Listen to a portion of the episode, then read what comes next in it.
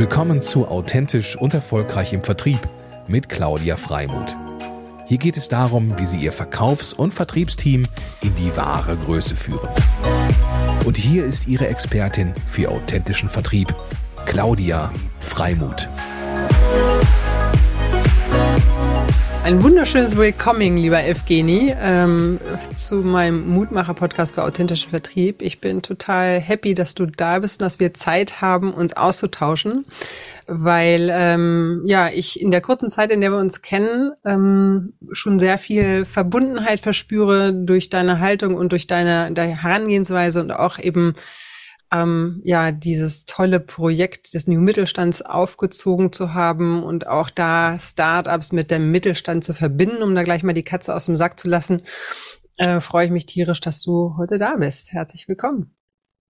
Ja, vielen Dank. Ich freue mich auch sehr. Und für die, die dich noch nicht kennen, weil der Orbit ist ja groß und äh, LinkedIn ist auch groß, wo wir das ja immer posten ähm, und natürlich auch über YouTube etc. Ähm, du bist ja, also dein Herzstück ist ja tatsächlich Mittelstand mit den Startups zu verknüpfen und du hast es auch so schön beschrieben, um eine zukunftsbewusste und qualitative Wirtschaft zu entwickeln und herzustellen. Und das fand ich total schön auf deinem LinkedIn-Profil ähm, zu lesen, ähm, weil so habe ich dich auch kennengelernt und das trifft es eben so im Kern ganz, glaube ich, ganz gut. Ähm, und da finde ich, wenn ich mich sozusagen in die Zuhörer und Zuschauer versetze in die Lage, dann frage ich mich so, wie kommt es dazu, dass man mit so viel Herzblut und Engagement sich diesem Thema widmet? Äh, vielleicht erzählst du so ein, zwei Worte zu dieser, zu dieser Quelle. Ähm, das wäre ganz spannend. Ja, herzlichen Dank erstmal, Claudia, auch für die Einladung in diesen besonderen Zeiten ähm, auch äh, mal über was Schönes zu sprechen, wie eine positive Zukunft. Äh, mache ich ja sehr gerne. Und ähm, ich bin in der Tat vor circa zehn Jahren ja nach Berlin gekommen, um Unternehmer äh, zu sein und äh, habe auch mein erstes Startup da zu der Zeit ungefähr gegründet, also fast zehn Jahre, also im Oktober werden es eigentlich erst.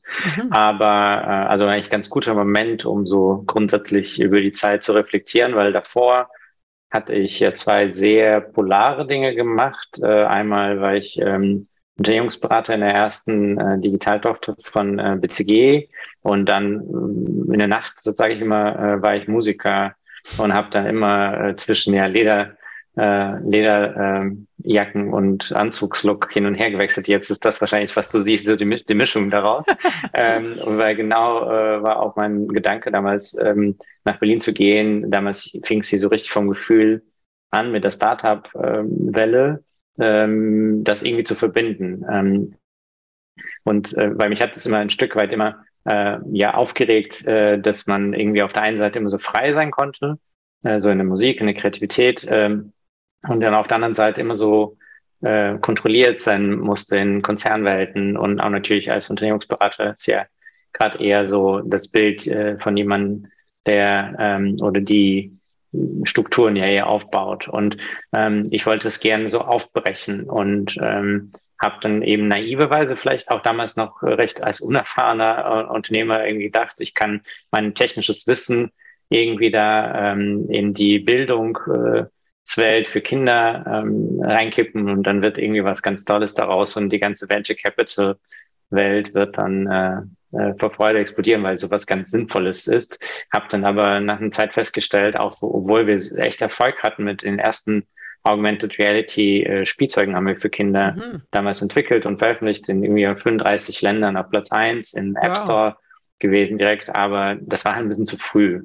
Ich behaupte mal jetzt im, im, immer noch ein bisschen zu früh äh, sowas zu entwickeln wäre. Und ähm, ich glaube, solange die neue Hardware, ob es von Apple oder Microsoft irgendwie oder auch von Facebook kommt für Augmented äh, Reality, also diese virtuelle Realität in der echten Welt, das wird ähm, nach wie vor noch etwas schwer, sich das vorzustellen.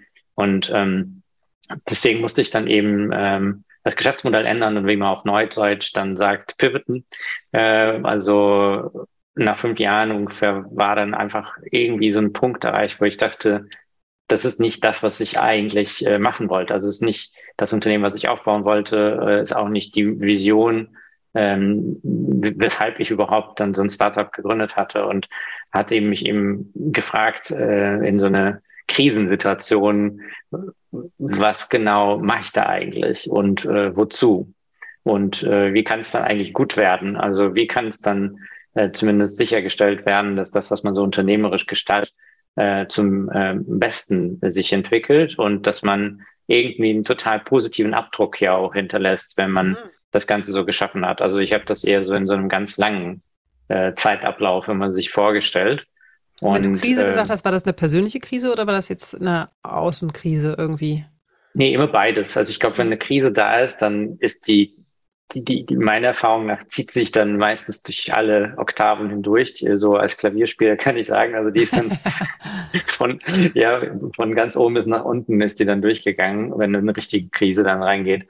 Ähm, und natürlich eher getriggert durch die, dieses Venture Capital Thema. Ich habe ungefähr anderthalb Millionen damals ausgegeben, äh, als Geschäftsführer dann geraced, äh, in zwei Acceleratoren gewesen, auch unter anderem Seed Cup in London. Das ist ja so das irgendwie äh, Accelerator-Programm gewesen in Europa ähm, und war dann aber auch irgendwie nicht mehr weiter in der Lage ähm, und hatte auch nicht das Gefühl, dass ich die Energie dafür hatte, äh, weiter Kapital dafür für dieses Modell zu raisen mhm. und ähm, war natürlich auch mit Markt äh, verbunden, äh, weil ja Facebook und Google et al. da auch schon extrem stark geworden sind. Das war so circa 2015, 16 äh, immer ähm, klarer sich ab geworden, dass die da den Markt sehr stark aufgeteilt äh, haben werden.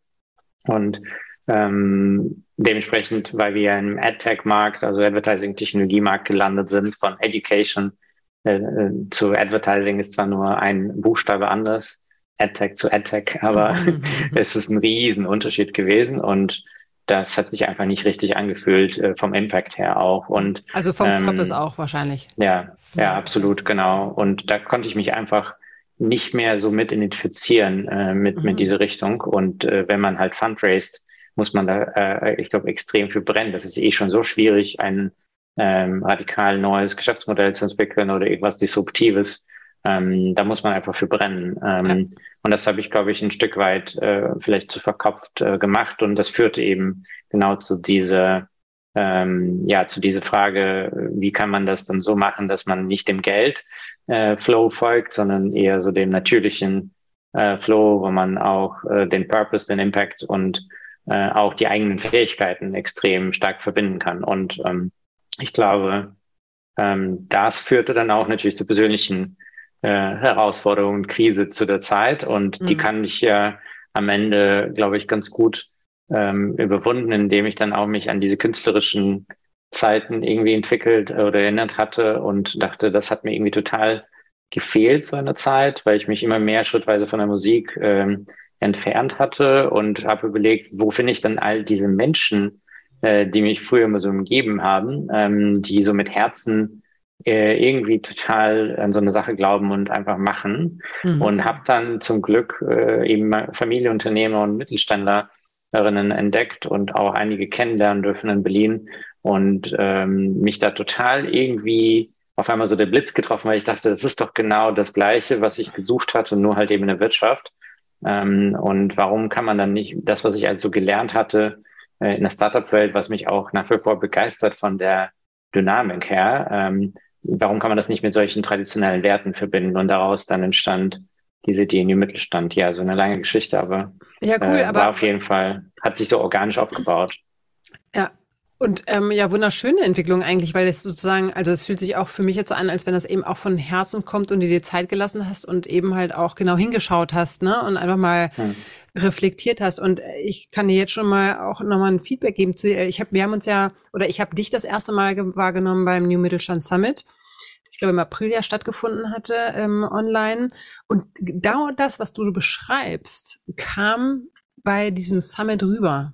Also dieses, ähm, ich sag mal, bodenständige, aber dennoch mit Herzblut dabei seiende, ähm, äh, auch durch die Menschen, durch die sozusagen dort teilgenommen haben, sowohl mitgemacht als auch referiert oder Diskussionsrunden geleitet haben. Das fand ich wirklich sehr, sehr faszinierend, weil dieser Spirit, also du musst ja so einen Spirit erstmal herstellen können und das ähm, ist wieder für mich so ein wunderschönes Zeichen dafür, dass da die, da ist eine Quelle, die hat den Purpose äh, und dann sammelt sie auch ähm, entsprechend oder zieht sie Menschen an, die das ebenfalls teilen. Und das muss ich sagen, Hut ab, äh, das hat mich wirklich beeindruckt. auf dem Summit, ähm, die Community, die eben so fokussiert war, äh, unaufgeregt, ähm, aber eben super spannend mit den unterschiedlichsten Backgrounds. Ähm, insofern ähm, großartig. Also deswegen. Vielen Dank. Freut mich sehr, das zu hören, weil es ja immer so ein äh, Prozess, ne, der, der, ähm, also eigentlich fast schon künstlerischer Prozess, weil wir haben ja nicht so ein formelles Kriterium, warum man ähm, irgendwie Mitglied wird oder warum man da mitmacht, sondern das ist tatsächlich intrinsisch motiviert. Und ich glaube, das ist das, was so äh, sich auch ähm, so anfühlt, das anders anfühlt, äh, wenn man es halt eben nicht muss, sondern sehr gerne macht. Und das verbindet uns auch, glaube ich, schon auch mit den ähm, Familienunternehmertum, weil ich glaube, das ist auch so äh, anstrengend manchmal ähm, und, und so aufwendig und ähm, trotzdem macht man das halt total gerne, Leben lang auch manchmal. Ne? Also manche würden sich dann fragen, wieso verpflichtet man sich dann äh, zu sowas? Das ist ja, und dann auch noch freiwillig, das ist ja mhm. sehr interessant. Aber genau das, äh, glaube ich, ist äh, etwas aus Leidenschaft, äh, wenn man das aus Leidenschaft macht, dann fühlt es sich auch nicht wie Arbeit an. Das hast du, glaube ich, auch vorhin gesagt. Das ist einfach so, zum Beispiel so Podcasts zu machen oder irgendwie mit Menschen zu sprechen. Das ist einfach, wenn man es gerne macht, dann das ist einfach energiegebend, obwohl man da viel reingibt. Und vielleicht sag nochmal, also ich glaube, New Mittelstand ähm, existiert ja schon seit fünf oder sechs Jahren jetzt mittlerweile. Circa fünf Jahre, genau. Ähm, mhm. Genauso die fünf Jahre haben mich da ein Stück weit gebraucht, um ein paar Jahre dann erstmal zu, das irgendwie auszukommunizieren und dann immer mehr auch zu einer Organisation aufzubauen, wo wir auch fairerweise tatsächlich auch noch mittendrin äh, sind. Ähm, genau. Genau. Und wie würdest du es jetzt für die, die New Mittelstand noch nicht kennen, beschreiben? Es ist eine Community, in der du Startups und Mittelstand zusammenführst und ähm, möglichst Plattform-Events schaffst, die und Austausche, die sich gegenseitig inspirieren. Ähm, oder also ist es das schon oder ist das sozusagen, würdest du es noch irgendwie ergänzen um etwas? Ich würde, nee, du hast es erstmal sehr gut äh, beschrieben. Das ist, ähm, ähm, ich glaube, es geht es geht vielleicht nur meine Ergänzung, warum ähm, man das macht, weil ich glaube, es mhm. gibt ja wirklich viele Angebote für Startups und für Mittelstand und auch für beide. Ähm, und ähm, ich glaube, das, was uns ausmacht, ähm, sind schon so drei Dinge. Das eine ist, dass wir alle einen transformativen Impuls haben. Ähm, äh, ich sage dazu immer so, für alle Menschen, die Mittelstand transformieren, in, in, in dann in Klammern wollen weil vielleicht auch äh, nur die Intention besteht, aber noch nicht die Tat. Und ähm, das ist, glaube ich, ähm, ein sehr wichtiges Aspekt äh, oder sehr wichtiger Aspekt einfach von der, warum man in so eine Community reingeht. Ähm, das andere ist eben das, was du angesprochen hast, Diversität. Das ist extrem wichtig, ähm, dass man auch nicht nur darüber redet, jetzt irgendwie Startups und Mittelstand müssen was zusammen machen und so, weil die machen ja schon vieles zusammen. Aber ähm, wie du sagst, einfach Formate, Orte, ähm, Strukturen aufbauen, die zugänglich sind und auch sehr leicht ähm, Werte und Nutzen stiften für beide, obwohl eben die Menschen so unglaublich divers sind. Das heißt, wir haben sowohl Startup-Gründerinnen als auch Mittelstand Nextstands, die natürlich schon ein bisschen Ähnlichkeiten manchmal aufweisen, aber wir haben auch Experten, äh, Berater und Investoren und, und alle Art von Gesellschaftern und, und Managern. Also wir haben wirklich einen ganz unterschiedlichen Menschen.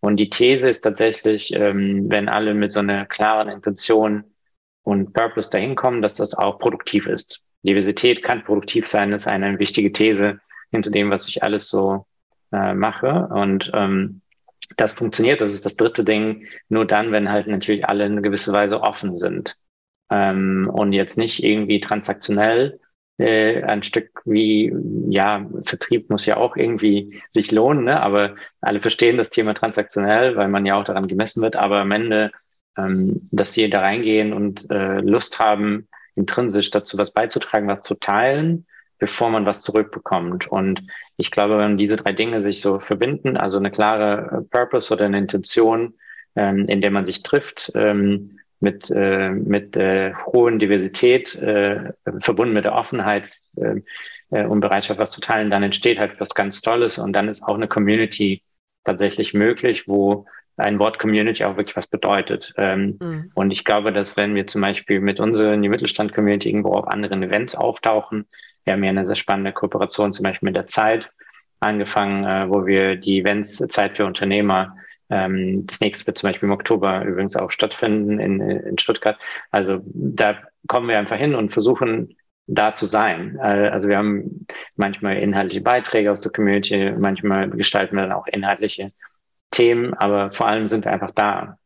Und das Interessante ist einfach, dass man das dann fühlt, wie du mhm. sagst. Ne? Äh, das ist so, das passiert, glaube ich, nur wenn Menschen auch tatsächlich irgendwo sich im Purpose äh, in eine Frage treffen und äh, da auch durchaus offen sind, das irgendwie zu teilen. Mhm. Und davon hoffe ich einfach mehr und mehr äh, bei uns ähm, in der Wirtschaft zu haben, weil ähm, da kommen wir ja vielleicht noch gleich darauf zu, weil es äh, also Teil von der Change Theory, also der, der, der, der Logik, äh, die äh, mich, sage ich mal, ähm, begleitet oder die, die ich mir überlegt hatte, warum das auch äh, den Zweck erfüllt, so eine Community für den Mittelstand als Vision. Hm. Ja, und, und teil gerne das, was du gerade sagst. Wo, was, was war so der Impuls? Äh, vielleicht kommen wir da noch hin. Was meintest du damit? Woran dachtest ja, du? also genau. Ähm, ich wusste jetzt nicht, wie tief ich da so reingehen soll, aber auf jeden Fall, ähm, es ist so, ich bin ja schon so der Techniker ein Stück weit. Also ich komme schon so, also Systemdesign, oder vielleicht auch Architekturlogik, äh, also sehr strukturierte Logik, glaube ich, äh, eines Technikers, Informatikers, Mathematikers.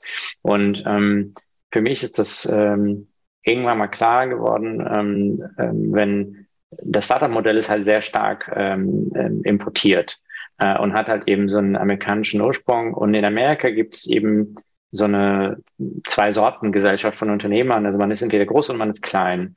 Und alle, die klein sind, versuchen groß zu werden, wenn sie können.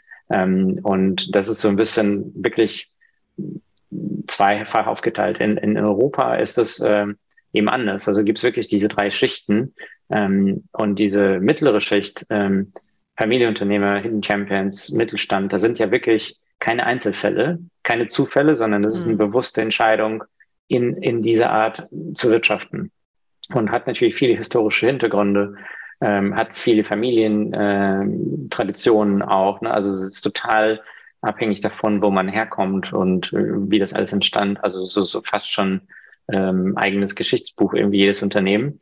Mhm. Ähm, ist natürlich in jedem Unternehmen der Fall, könnte man sagen, aber das spielt halt einfach eine extrem große Bedeutung, äh, wenn es um das Thema Entscheidungen treffen ähm, angeht. Und in der industriellen Wirtschaft, also so ein bisschen Teil von dieser Change Theory äh, oder Beobachtung, die ich äh, machen konnte, ist total hilfreich gewesen, weil man sich halt durch die Produktionsprozesse, Kultur sehr gut abschotten konnte. Man konnte sehr gut abseits von äh, großen Städten teilweise auch irgendwo wirtschaften, so dass man recht unbemerkt irgendwie sehr groß wurde und dann auf einmal irgendwie nach dem Zweiten Weltkrieg dann auch wieder relativ schnell wieder hochfahren konnte, die Wirtschaft und irgendwie mit diesem Wachstum ähm, zum Weltchampion oder Hidden Champion, wie man dann so sagt, fungierte. Ne? Und das, diese Konzentration den Champions äh, in Deutschland äh, äh, ist extrem hoch. Das sind wahrscheinlich so um die 50 Prozent, glaube ich, alle weltweiten Hidden Champions sind in Deutschland und Europa. Also es ist halt äh, schon ein, ein ganz spezi spezieller Markt. Nun aus der Technik kommt, wir haben ja in den letzten 30 Jahren mitbekommen, was so passiert ist. Es entstanden ja ganz viele Plattformen. Und ähm, als ich damals äh, mein Startup gegründet hatte, ist mir klar äh, geworden, sozusagen, entweder man wird zu so einer technischen Plattform, die super effizient skaliert, oder man wird es halt nicht.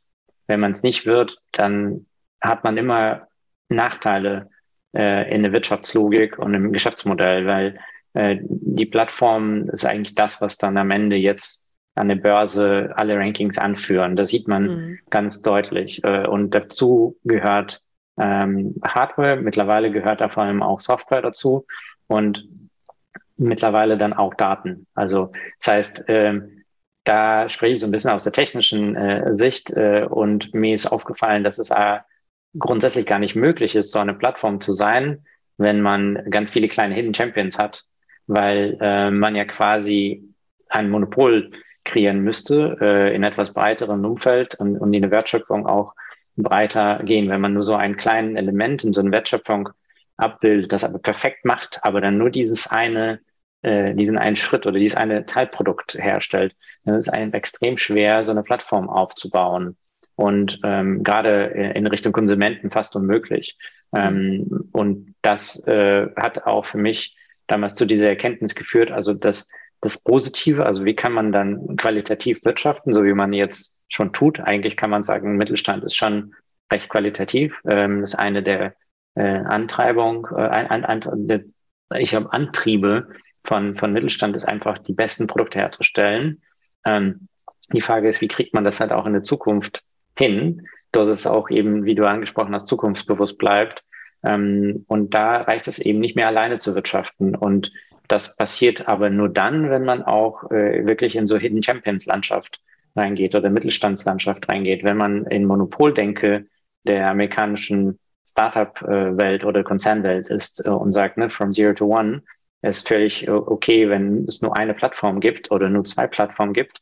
Äh, alle anderen müssen sich da irgendwie so anfügen. Ähm, dann, dann, dann braucht man eigentlich nicht unbedingt so Communities oder so eine komplexe Denke, die bei einem Mittelstand ähm, entsteht. Ähm, aber wenn man eben sagt, nee, wir wollen schon Diversität eben hochhalten, weil wir daran glauben, dass das ein höheres Kulturgut ist, weil man es erhalten möchte und weil es auch mehr Freiheit und Flexibilität bringt, weil es halt mehr für unsere europäische, zu unseren europäischen Werten auch äh, passt, dann muss man eben andere Strukturen schaffen, wie man über verschiedene Unternehmensgrenzen äh, hinweg dann auch zusammenarbeiten kann.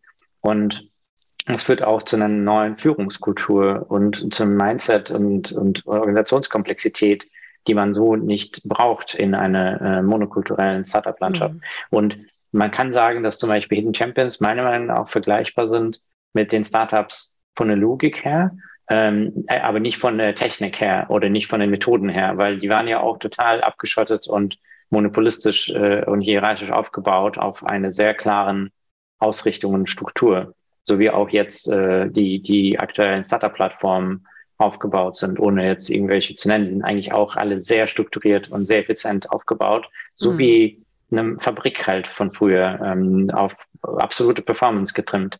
Weil nur heutzutage, äh, wenn du in die Technik gehst und dann nur ein Teil von so einer Wertschöpfung abbildest, äh, aber dann den ähm, ja, Impact äh, auf einer globalen Ebene betrachten musst, um Wert zu stiften und nützlich zu sein, auch für die Menschen, dann, dann musst du halt einfach anfangen, andere Strukturen aufzubauen. Und das bringt, glaube ich, eben Mittelständler sondern, ähm, und auch Next-Gens Nachfolger oder Familien an, an einen Punkt, äh, wo sie grundsätzlich das Unternehmen auf den Kopf stellen müssen. Und das ist, äh, glaube ich, eben nur dann notwendig, wenn man so eine Dreiklang Struktur äh, hat äh, von verschiedenen Unternehmensgrößen und ähm, eben damit sich nicht zufrieden gibt zu sagen, nee, es gibt nur klein oder ganz groß. Ja, und ähm, was hast, was ist in deiner Erfahrung jetzt in den, in den Jahren, wo der größte Impuls eigentlich gegenseitig entsteht? Also wo sind die größten Inspirationen äh, füreinander, sowohl Mittelstand als auch Startup und vice versa? Kann man das so sagen? Oder ich ja. das sind wahrscheinlich viele Sachen, aber wahrscheinlich auch irgendeine Essenz. Ich glaube für beide Seiten extrem ähm, viel Nutzen entsteht, wenn man einfach äh, Zusammenarbeit äh, eben nicht transaktional betrachtet, sondern ähm, inhaltlich, kulturell und sich dann auch die Dinge anschaut. Also äh, Startups wollen ja auch groß werden oder wollen auch lange überdauern und das, das, das sich anzuschauen, wie das in so einem gewachsenen Traditionsunternehmen über Jahre funktioniert hat, ist total interessant und wohin das führt mhm. und wie man das dann eben gestalten muss. Ähm, ich glaube, ähm, am Ende sind beide Unternehmensformen gar nicht das Kritische. Also ich glaube, dass das Inspirierende sind ja die Menschen, ähm, ne, weil die Formen, die sind so ein bisschen bedingt durch das Alter und äh, also das Alter der Unternehmen und und auch die Erfahrung und die Art und Weise der Kapitalisierung und so weiter und so weiter. Aber die Menschen, das ist das Inspirierende daran, weil ähm, die Menschen, die im Familienunternehmen oder Traditionsmittelständern arbeiten, die sind einfach so mit dem Herzen irgendwie verbunden. Die sind so, man sagt ja fast schon so Teil vom Inventar. Also die sind mhm. teilweise auch so lange dabei, dass die irgendwie schon in Wände übergehen. Also das ist irgendwie spürbar. ja, also man, man spürt das halt irgendwie, wenn man in so ein Traditionsunternehmen reingeht dass da irgendwie Gedankenkraft von Menschen irgendwie ganz intensiv präsent ist und alle so ganz klar wissen, warum sie da sind. Ähm, und in der Startup-Welt, finde ich, spürt man, dass die Menschen einfach so unglaublich ähm, offen äh, sind für Neues und irgendwie äh, alles äh, anders machen wollen. Und das ist auch total inspirierend. Das ist eigentlich fast schon so sehr polar. Genau. Ja, da ist noch kein, das ist also, ich habe gerade so ein Image gehabt, ähm, Mittelstand ist so, so ein großer Baum, ne? So ein, mit viel, mit einem großen Stamm und mit Verwurzelungen und Verästelungen. Und bei Startup ist irgendwie so noch so ein Strauch oder so ein, so vom Winde verweht, ähm, weil du kannst ja schnell ähm, ähm, ich sag mal, du, du entwickelst was und auf dem Weg der Entwicklung passieren da Trilliarden Sachen ähm, und dann äh, schlägst du vielleicht links ein und am Ende ist es dann vielleicht auch besser rechts einzuschlagen. Ähm, und das ist alles ja noch im Aufbau sozusagen. Dieser Stamm ist im Aufbau. Das ist ein schönes, ähm, ja spannend. Ich habe das noch gar nicht so, ähm, so mir genau von der Perspektive angeschaut. Ja, das stimmt. Also Mittelstand wird ja auch oft mit so einem äh, Stamm äh, auch visualisiert, wenn man danach irgendwie sucht, äh, im Internet sogar, äh, kommt man sogar auf ähnliche Bilder, weil es ja auch sehr verwurzelt ist. Und ich habe damals, als ich meine ersten ähm, so Narrativen aufgebaut hatte, immer das Bild erweitert und gesagt, naja, jetzt stell dir das mal vor, du hast so einen tausend Jahre alten Baum irgendwo stehen auf einer Insel und stell dir das mal vor, jetzt entwickelt sich die Welt weiter und äh, es ist eine Beflutung. Äh, und na, auf einmal landet ein Baum halt irgendwie im Wasser, ähm, was sich eigentlich tatsächlich recht real heutzutage anfühlt ja. angesichts der gesamten Naturbewegung, Katastrophen und sonst was nicht. Mhm. Wir sind ja schon in so einer Krisenlage. Und dann ist eben genau die Frage, was genau machst du, wenn du so auf diesem Baum lebst ähm, und äh, fängst halt an, irgendwie Boote zu bauen oder musst du dir überlegen, ähm, wie du an die Nährstoffe und all das halt kommst, wo du auch hinkommen ähm, äh, willst. Und da hilft halt tatsächlich nur Imagination von etwas ganz Neuem. Ne? Und da muss man wirklich so ein Stück weit äh, aus sich ausgehen, gleichzeitig aber überlegen, was genau hat man dann dort äh, für Nutzen und auch besondere Fähigkeiten gesammelt auf diesem Baum, ähm, die man irgendwie anderweitig ansetzen oder anwenden kann. Mhm. Und das äh, entspricht so ein bisschen auch der Herausforderung von vielen äh, Traditionsbetrieben, einfach zu überlegen, wie kriegt man eben diese Tradition irgendwie weiterentwickelt und erhalten, gleichzeitig aber auch für die neue Welt irgendwie angepasst. Und ähm, das finde ich, ähm, das finde ich so ganz interessant.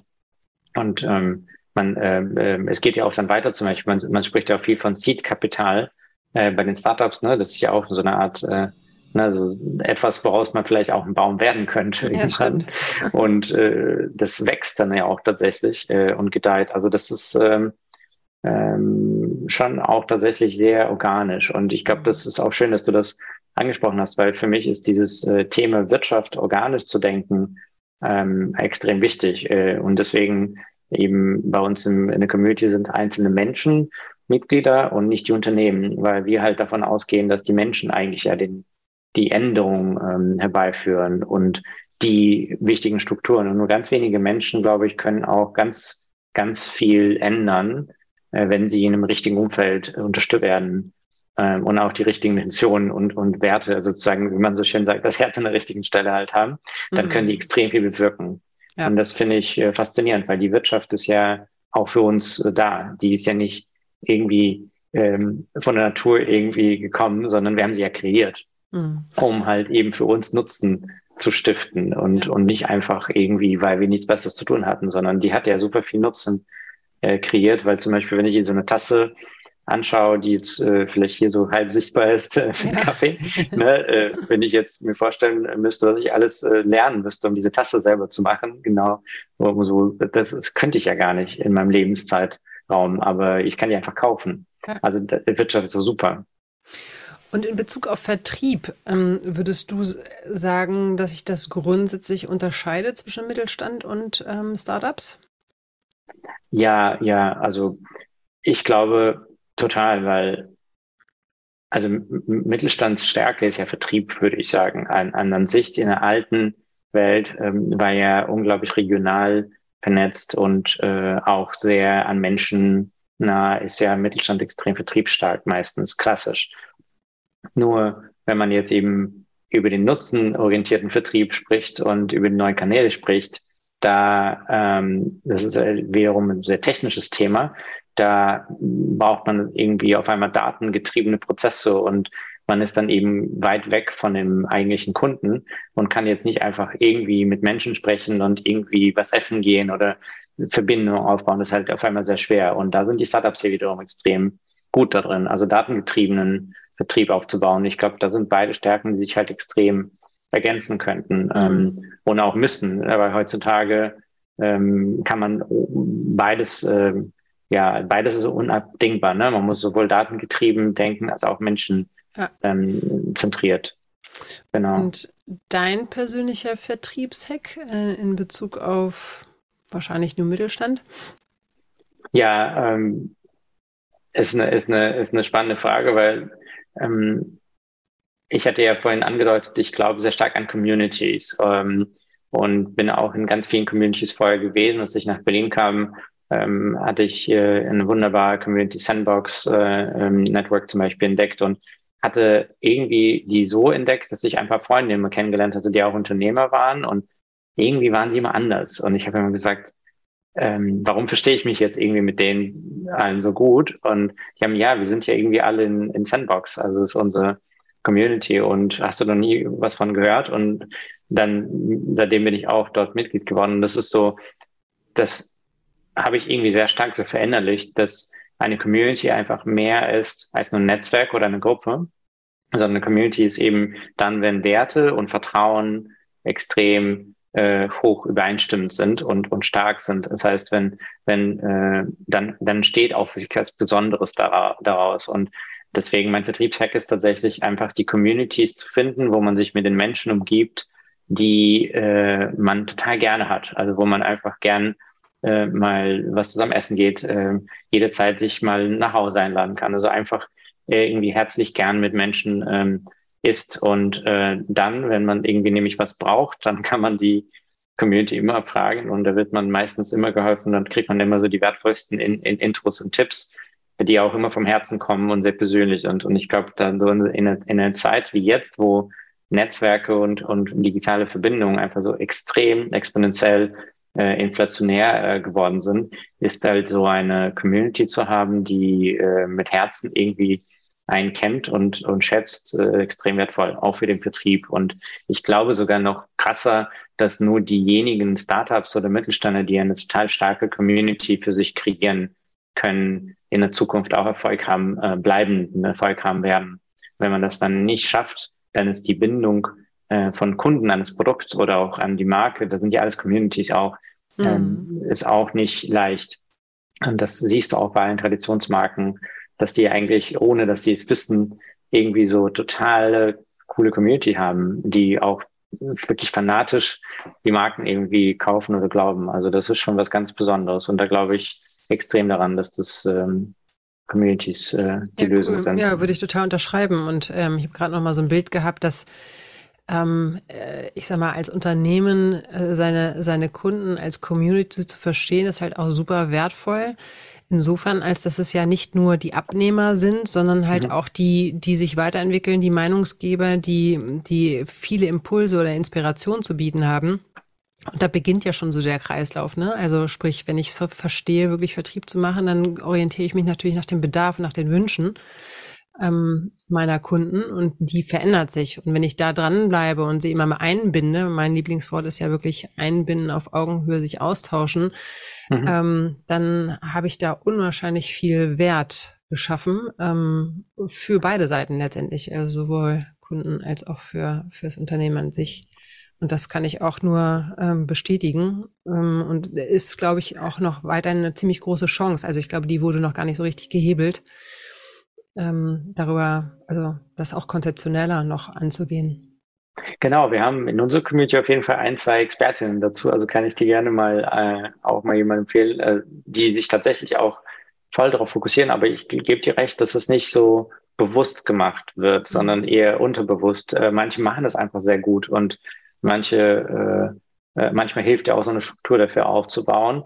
Und äh, das Interessante ist ja das Thema Social Network oder soziales Netzwerk ist ja auch im Grunde eine Community-getriebene mhm. Struktur, aber wir nutzen sie eigentlich eher wie ein Netzwerk oder wir nutzen sie eigentlich nicht wie eine Community, sondern wir nutzen sie eher sehr unpersönlich. Und deswegen siehst du auch alle Tipps von so Experten, Expertinnen in deinem Bereich sagen, mach das bitte persönlich.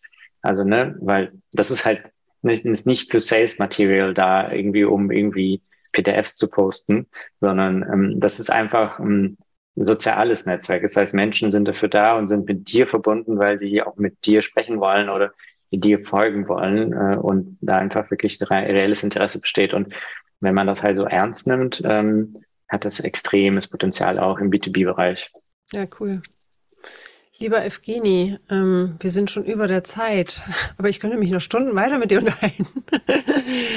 ähm, vielen, vielen Dank für all die tollen Impulse.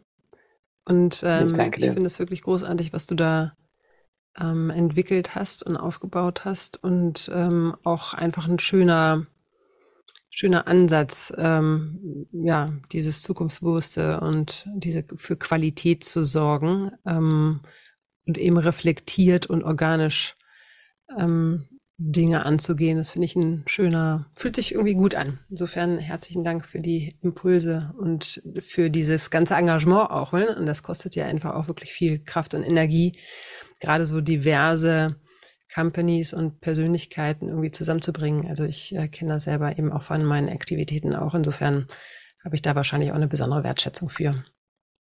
Ja, da sind wir uns äh, nicht unähnlich. Insofern danke dir auch vielmals für die Offenheit und auch tolle Fragen, Interesse. Und ähm, zum Glück entwickelt sich das ja auch immer dann weiter, wie so ein organisches Lebewesen, so eine Community. Das heißt, ähm, ich habe ja sozusagen nur den kleinen äh, Anstupser vielleicht auch gegeben, um, um irgendwie das zu benennen.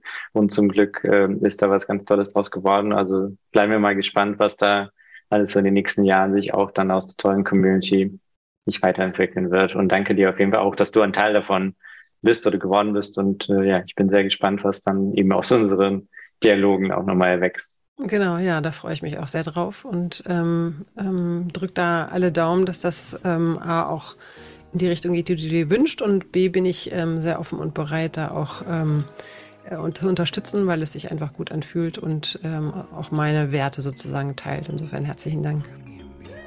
Ich danke dir. Dann wünsche ich dir einen wunderschönen Tag und ähm, sage auf bald. Auf bald. Vielen Dank. Ciao. Ciao